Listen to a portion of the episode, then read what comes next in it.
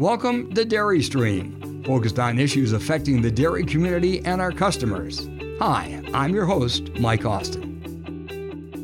We're glad to be back with you as we talk today about the U.S. Dairy Sustainability Award for 2020. One of the recipients of that award is from Rosy-Lane Holsteins in Watertown, Wisconsin. And with us today are both Lloyd Holterman and Jordan Matthews. They, along with Lloyd's wife Daphne and Tim Strobel, own and operate this wonderful operation that has been honored in many ways, although I know they're really excited about being the 2020 U.S. Dairy Sustainability Award winner.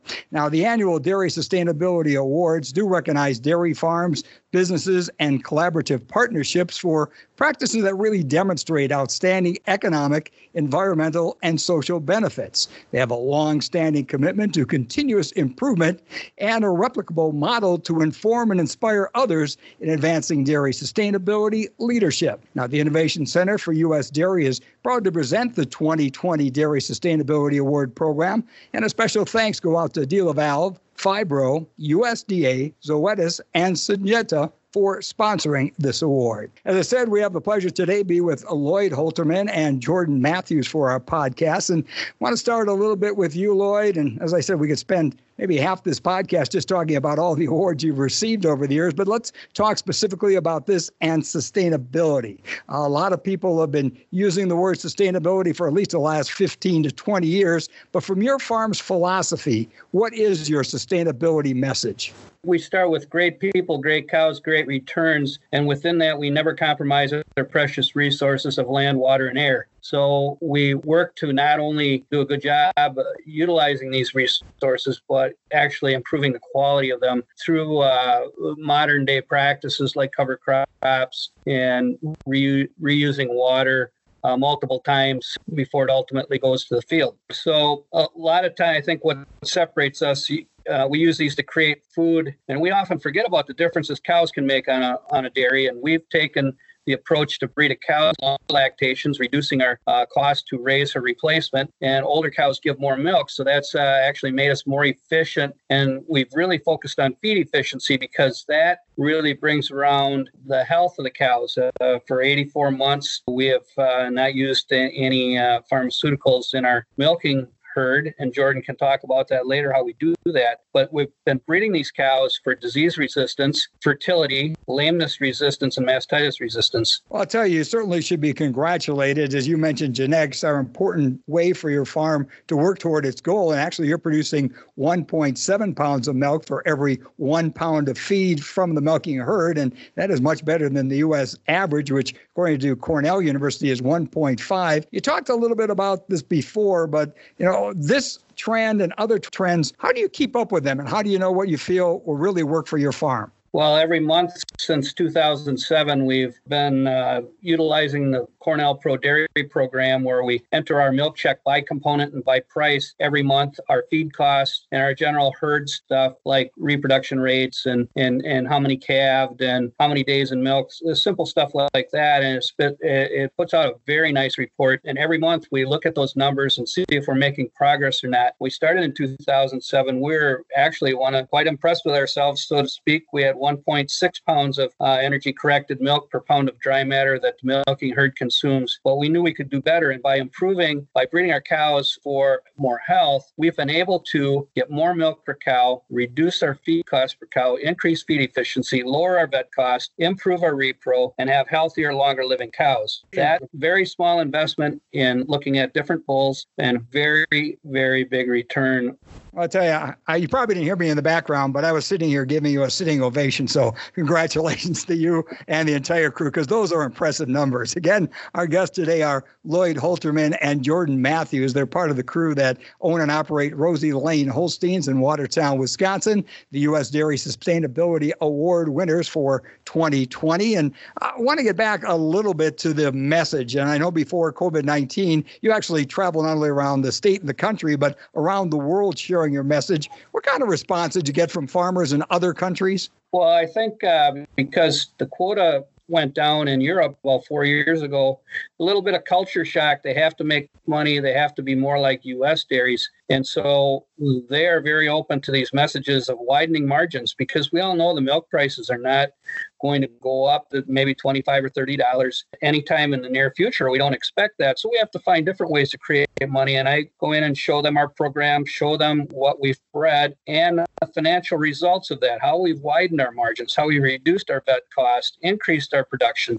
and improved our feed efficiency. And uh, every hundredth of a point of feed efficiency is worth $11 a cow a year Again, very impressive indeed. Uh, Jordan, when we talk about the success of Rosy-Lane Holsteins, it is a team effort. And I know that you have, I think, around 20 employees. So, from your perspective, I mean, how do you motivate them when it comes to the area of sustainability?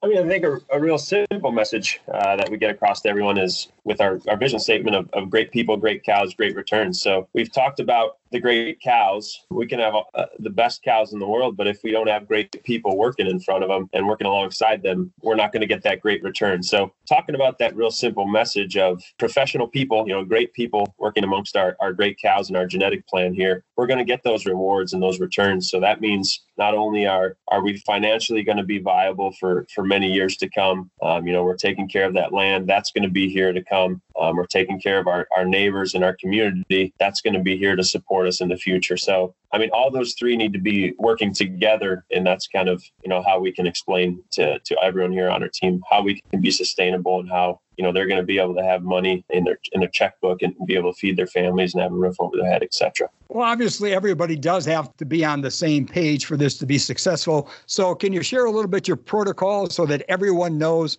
what the team mindset really needs to be? I think on the dairy, a lot of what we're trying to do is, is preventative uh, protocols. So behind the scenes, things that that maybe seem mundane, but they're going to prevent the disasters and the you know treatments, so to say. It seems like a lot of people are always worried about how are you treating your cows or or what are you doing when a cow has mastitis? Well actually we're going to put a lot more focus on you know let's rake every stall individually every day to make sure that there's no fecal material or, or urine in there and it's nice dry sand. Let's make sure that every stall is straight in the barn every day so that when that cow returns from the parlor she's got a nice flat bed to lay to in the milking parlor every day. Um, you know, everyone is accountable, and and our team members they can call each other out if, if they're not doing a high quality job because that's not you know good treatment of our cows. And at the end of the day, that affects their paycheck. You know, if if someone's not doing a high quality job, we create less milk or poor quality milk that affects everyone around them. So, you know, continual training on the very very basic things and our goal is to do the basics really really good. We're not trying to do anything fancy at all here. Again, we're speaking with one of the National U.S. Dairy Sustainability Award winners for 2020. That is Rosy-Lane Holsteins and Lloyd Holterman and Jordan Matthews, nice enough to share us today. And I want to talk uh, beyond the cows. The farm's environmental stewardship really is evident through several examples. And let's start in different areas. I want to start a little bit with energy because I know you made some changes there. What kind of energy focuses have you done, uh, Lloyd, to really save some dollars? We changed all the lighting in all of our barns to LED lights, and we went to variable speed motors where we could. Also, uh, when we built our grain setup, brought in natural gas about a quarter mile from the main pipe instead of uh, having to have LP delivered. All these little things add up to major savings and utilizing more efficiently electric and fuel. Tim does uh, quite a bit of minimum tillage. Uh, we do the least tillage can to save fuel one of the things we did was we bought a self-propelled feed mixer that I think is in general re- has reduced the number of hours and, and wear and tear on equipment. Now, obviously, agriculture is a business and you have to make dis- business decisions. So, an example of some of the purchases you've made, how do you determine the ROI or the payback on these? Well, I think the feed mixer would be a good example. We replaced four pieces of equipment with one. We not only saved some capital costs, but saving about four man hours of labor every day. And that has a major return. We like to see things return within five years on, on $16 milk. It needs to be able to pay for itself. And of course, these projections, a lot of volatility out there. So you have to look at multi year averages, and that's what we use. So we tried to stick with things like that grain setup should have a five year return. It's probably paying for itself faster than that. Sometimes you get the stuff up and it pays for faster than you expect, and other times put something up and it, it maybe was oversold.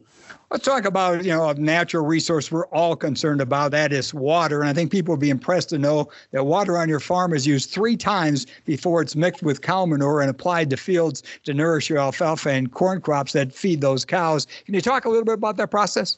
So a lot, you know, majority of our, our water is obviously used on the dairy with the cows. Some simple things we do, our plate cooler water, that's reused to shower our cows in the summertime after the showering. Then it's reused in our, our fire hoses up on the on the parlor decks to clean off the, the floor there. And then that's reused to rinse down our, our holding pen. So getting four uses out of that, as well as, you know, every boot wash, we reuse that water, hand sinks, very simple areas where, you know, we should be able to get two or three time use. And actually all, all the drinking water on the farm, that's second use water that it goes through our plate cooler to to take some heat off that milk um, and then it goes out to the cows at a little warmer temperature. So it's a little more drinkable, not just straight cold, cold well water.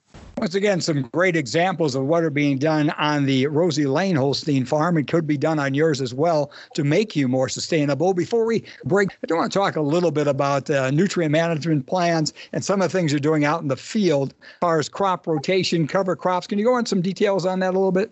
We do have a three year cropping plan that Tim develops every pound of manure is accounted for and put to where it's going to have the best return under under normal conditions. And you know, we make major use of cover crops now, and that actually provides us uh, everything goes right. It provides us some additional forages in the spring, and we go in and plant corn on those acres with the minimum of tillage uh, possible. So that everything's planned. And if we pick up some additional acres, that gives some flexibility on feed inventories. We like we like to build inventories and, and have enough feed on hand and have additional inventories so that we're always feeding feed that's properly fermented with the proper pHs and the right protein contents and, and nutrition uh, fibers and etc. You're also a big advocate for cover crops, aren't you? Yes, Tim's really been really hitting that hard. Every acre that we can get seed in the ground on, we we we do. Once again, we are spending time with one of the U.S. Dairy Sustainability Award winners for 2020. That is Rosy-Lane Holsteins from Watertown. We'll continue our conversation in a matter of moments here on Dairy Stream. And we'll be right back with our Dairy Stream podcast after we hear from our sponsor. During this time, families are baking and cooking more than they ever have before. They are going back to what they know and trust which includes using dairy products for nutrition and enjoyment. As a result, the sales of fluid milk and dairy products are up. Dairy Farmers of Wisconsin is deeply grateful for our essential industry, the workforce on our farms and in our dairy plants that continue to produce and deliver safe, quality dairy products to consumers. Thank you to Rosy-Lane Holsteins and all the hardworking dairy farmers across Wisconsin who, over the past decade, have made a commitment to continuous improvement in caring for their land, cows, and communities. Visit wisconsindairy.org to learn how your dairy checkoff is developing solutions to keep milk flowing from the farms to processors to consumers. Well, thank you once again for joining us on Dairy Stream. My name is Mike Austin. It's my pleasure today to talk with Lloyd Holterman and Jordan Matthews. They, along with Daphne Holterman and Tim Strobel, are the owners and operators of Rosy-Lane Holsteins in Watertown and are one of the U.S. Dairy Sustainability Award winners for 2020. And I want to talk a little bit before we share the point about sustainability and the message you share with your customers. First of all, getting back to some of the successes and some of the practices you shared earlier, how do you really measure and benchmark your success in opportunities to improve your operation every year? Well, we have several different sets of records. Uh, you know, one of the things it's hard to really get the stuff all in one program. So on the cow side, we have the AFI system that gives daily milk weights and, and measures milking speeds. So we can put the cows that milk slowest together and the cows that milk fastest together and things like that. And we have the Cornell Dairy Program that's kind of a combination of performance metrics and financial metrics, measures the income over feed cost, the feed efficiency, and your, and your monthly cost and other things that really are we try to benchmark. Then we have our financial records, and we have two sets of those. We have an accrual records, and then of course we have our cash records that are tax. And so between those four things, we're able to get an accurate read all the time, every month, every 30 days. We're going over those numbers, looking for weaknesses, looking where we've maybe reversed course. Uh, either if it's bad and it gets, goes better, we continue that, or if it's sliding in the wrong direction, we know right away, and we uh, contact experts at UW Madison or or Compeer Financial to to help us straighten it out before it gets too bad. I want to go back just for a couple more as we can to your genetics. And another benefit, and something I think that other producers really would like some more information on, is the fact that Rosy-Lane's genetic program uh, has not used any antibiotics on its milking herd for more than seven years. You know, veterinarian is rarely called to treat a sick animal. Have you gotten to that situation? What really got you to say that's the route we want to go? We looked at what we were treating cows for, or what you know, what what were the highest incidences, and and a lot of it was mastitis. So we we went into some culturing um, for about a year, year and a half. We cultured every mastitis case on the farm and realized there were cases that really treatment wasn't effective on, so to say. Um, Klebsiella and E. coli is what we saw mostly. And then after working with some professionals up at the university, they told us to to kind of roll the dice and try something that not not many people are trying, but um, really go with therapeutic um, treatment, so more of systemic fluids, IVs of just electrolytes, and let that cow's natural immune system kind of take over and, and heal.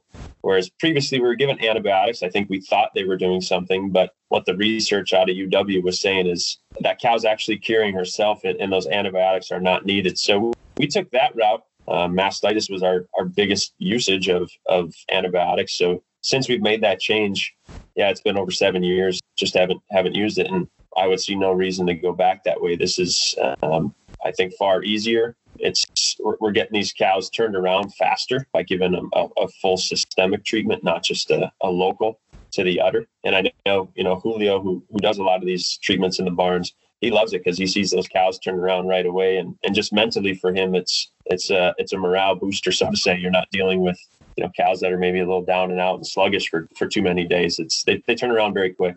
Well, that really is a great story, and one of the great stories I know that you're not you know, hesitant to share, and that's how we want to close a little about sharing sustainability with customers. You know, your farm basically hosts an average of you know two tours per week, and that obviously is before uh, COVID nineteen, but hopefully you get back to that normal. But you kind of explain your sustainability efforts in layman's term, and every tour ends with cheese from Saputo, where uh, your milk is shipped to. You help connect the dots from farm to fork, and the farm is also host to hundreds of international visitors during World Dairy Expo and throughout the years. Why such an emphasis on making sure the general public and other producers know exactly what you're doing? It's important to be transparent. You know, when, when someone's at the grocery store buying our products, we don't necessarily know who they are, their background is. So we really always want to have an open door policy so that you know anyone that is buying our products is able to come to our, our farm see what we're doing and we treat every tour exactly the same we say you have to tell us what you you want to know um, when when you get here, and, and we can give you a tour catered to you. Obviously, you know, if a dairyman comes, they're going to want to know, you know, our genetic program, our protocols, uh, what we're doing in the barn for preventive measures. But someone that's, you know, maybe never seen a cow in their life, they're probably not so interested in that information. They want to know, you know, are we taking care of our animals? You know, what's in those bunkers that eh, that's feed, that's corn. That doesn't look like corn to me. And so we have to be very basic about it. But, you know, as they're driving by our farm every day, I think it's important that they understand that the acres we're running around the community, we want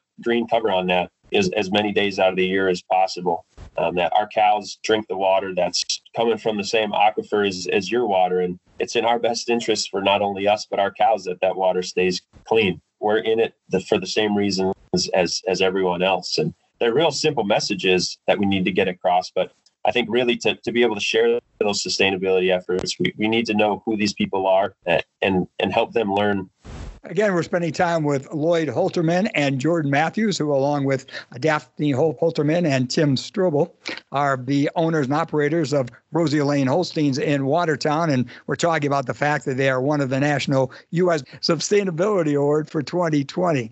Good people and a good honor. And I want to talk a little bit more about uh, some stats that are out there, including a Nielsen report that says almost half of American consumers say that environmentally friendly products are important when they shop, and one in three say they'll pay more for products that promote conservation. So let's talk about that. How does Rosy-Lane really share that sustainability journey, especially when you're on social media?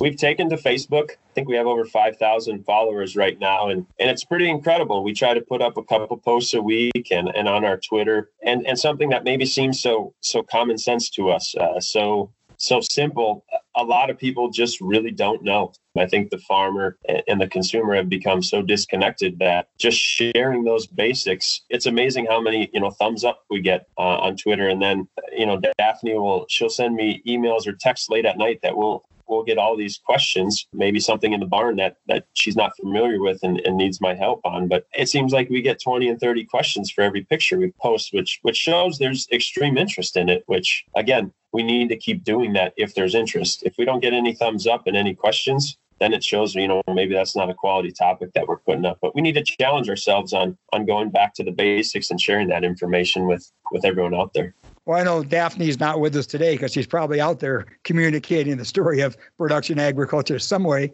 But let's get back to engaging the community. We talked social media, we talked a little bit about tours. What are some of the avenues you travel to make sure that the community understands your message and how you're involved with your community? Daphne does a lot of speaking in the, in the city here. We are members of the Chamber of Commerce, which gives us a whole audience there because in June Dairy Month, we give, I think, five years in a row, the presentation at the local chamber breakfast about, about our farm. Uh, we are one mile south of the city limits. So we are front and center. Us and one other farm that's very well run in the Watertown area border the city of Watertown, and so that makes us better. We have we have to be better. We have to show how how dairy farms how they should be run. We try to stay neat and clean. Then uh, Daphne goes to elderly homes and schools and does a couple presentations every year to several different schools. We have the school kids come out here, support our local FFA chapter, and sponsor some of the activities they do, maybe pay for their bus or have them out. Uh, we've had cow breeding sessions out here for the FFA classes, things like that. So not only non-farm people, but farm people too. Uh, getting uh, the right people, the message of what we're doing. We're not so bad out here. We're taking really good care of our cows, and we have an open door if you have an open mind. Well said. And again, I'm tired just listening to what you guys do. So it's amazing the energy and the effort you put forward. And again, uh, we appreciate the time that Lloyd Holterman and Jordan Matthews have given us today as we talk to our U.S. Dairy Sustainability Award winners for 2020. I want to close with uh, a stat and then get your input on that. A report came out that products marketed as sustainable have a 17% share of the total market, 50% share of market growth, and delivered $113.9 billion in sales just in 2018 across 36 different product categories. So, in closing our conversation, I'd like to hear both of you talk about this. What advice do you have for other farmers about sharing their sustainability efforts? When we go buy a car, we want the safest car with the best fuel mileage and we want all the creature comforts, right? And we try to determine what the best value is. Why would the consumer's attitude toward food production be any different? They want a high quality product. They want to know that it's produced without polluting water, without doing bad things to the air, or without a lot of soil erosion. We want a safe, nutritious product that's put up in the right way at the right time delivered fresh to the cheese plant and then they make cheese out of it. So they're getting a really wholesome product no matter where they buy it. And I, I, think that we're not unlike the other industries people are eating food every day and we need to step up and and keep improving a constant improvement model to make sure that they get a nutritious product that's very high quality and jordan anything from your perspective about what benefits you've seen by sharing your sustainability message i think when we're talking to consumers definitely i think they're just unaware that farmers have been sustainable sustainable. This this is our livelihood. This is nothing new in, in our vocabulary that for how many years we've respected that to grow crops to feed our animals that then you know resupply the, those acres and it's and it's a life cycle and we wouldn't be here today you know lloyd and rose holterman bought the farm back in the early 60s but we wouldn't be here today if they weren't sustainable for the previous, you know, 50 years. And and we're just going to continue that cycle, get a little better for the next 50 years. But it's really not a new idea to farmers. And I think the consumer thinks it's it's new. You know, it's maybe a new word in their vocabulary, but for us, it's it's been here for how long? Well, once again, both of you, and that's Lloyd Holterman and Jordan Matthews, along with uh, Daphne and Tim, really a prime example of what it means to be an entrepreneur in today's agriculture. And they've been doing it for a long time, and a shining example of the need and the ability you have of communicating the story of sustainability, not only to other producers, but to the consumer as well, to make them realize what you're doing, why you're doing it, and how it benefits them and their families. And you do an excellent job of that. I want to thank uh, Joanna Guza for helping to produce today's Dairy Stream. Again, we congratulate uh, outstanding producers uh, like uh, Jordan, Tim, Lloyd, and Daphne. And we thank you for sharing some time into getting these insights and to continue to do what you do each and every day to make all our lives just a little bit better. I'm Mike Austin, and that's your Dairy Stream. Hey, thanks for listening to Dairy Stream. We value your feedback, so let us know what you thought and what you'd like to hear by emailing us at podcast at dairyforward.com.